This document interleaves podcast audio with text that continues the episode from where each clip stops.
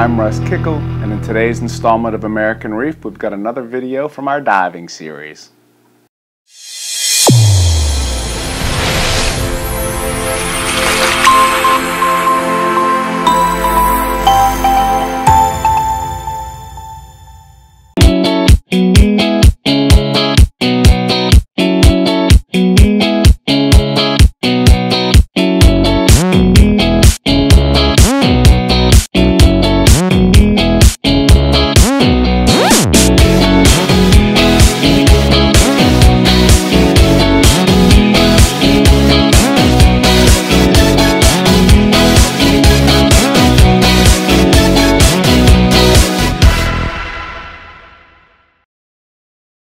So if you're not familiar with our diving series, the idea behind these videos is simple, right? As reef keepers, usually there's a desire to go diving on a real coral reef someday.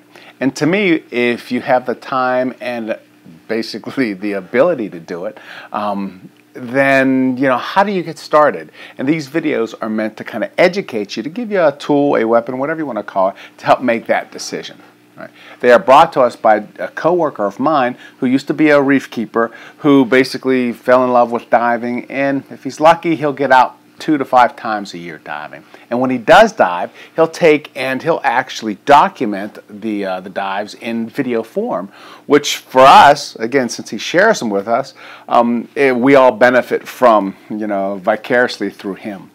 Now, his last adventure took place on November 2018, and it's the adventure that we're going to see today. Basically, it was down in the Honduras area. Um, uh, if you don't know about the um, the coral reef, you know down there, I believe it's the second largest. Um, it's protected by the um, the Honduran Coral Reef Foundation kind of thing. Um, specifically, the area he was at was an area called Roatan, and in Roatan there are these islands, right? Um, the islands that he saw, or the main ones anyway that he dove by, was an area called Cayos Conchinos. At least I believe that is how it is pronounced. And um, you can kind of see here on his dive what it looks like in that area. I know afterwards I had a couple questions for him and he only had good things to say about the dive and the accommodations, etc. So if you're thinking about diving, right, and again you have the time and ability, basically um, this might be a, a good trip for you to go on. Uh, the the accommodations where he stayed at, it was a boat called the Aggressor, the Roatan Aggressor to be specific, um, and um, it's a liveaboard.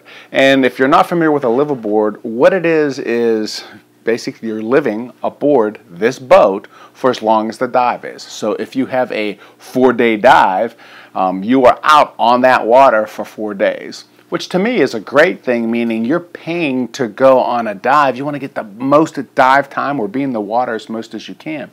And what better way of doing that in, you know, than actually living on the water for those days.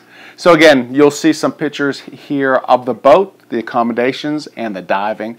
And uh, if you are lucky enough to actually head out to the Roatan area in Honduras, um, send me an email, let me know how it goes, and also let me know if these videos were useful. That's AmericanReef at me.com.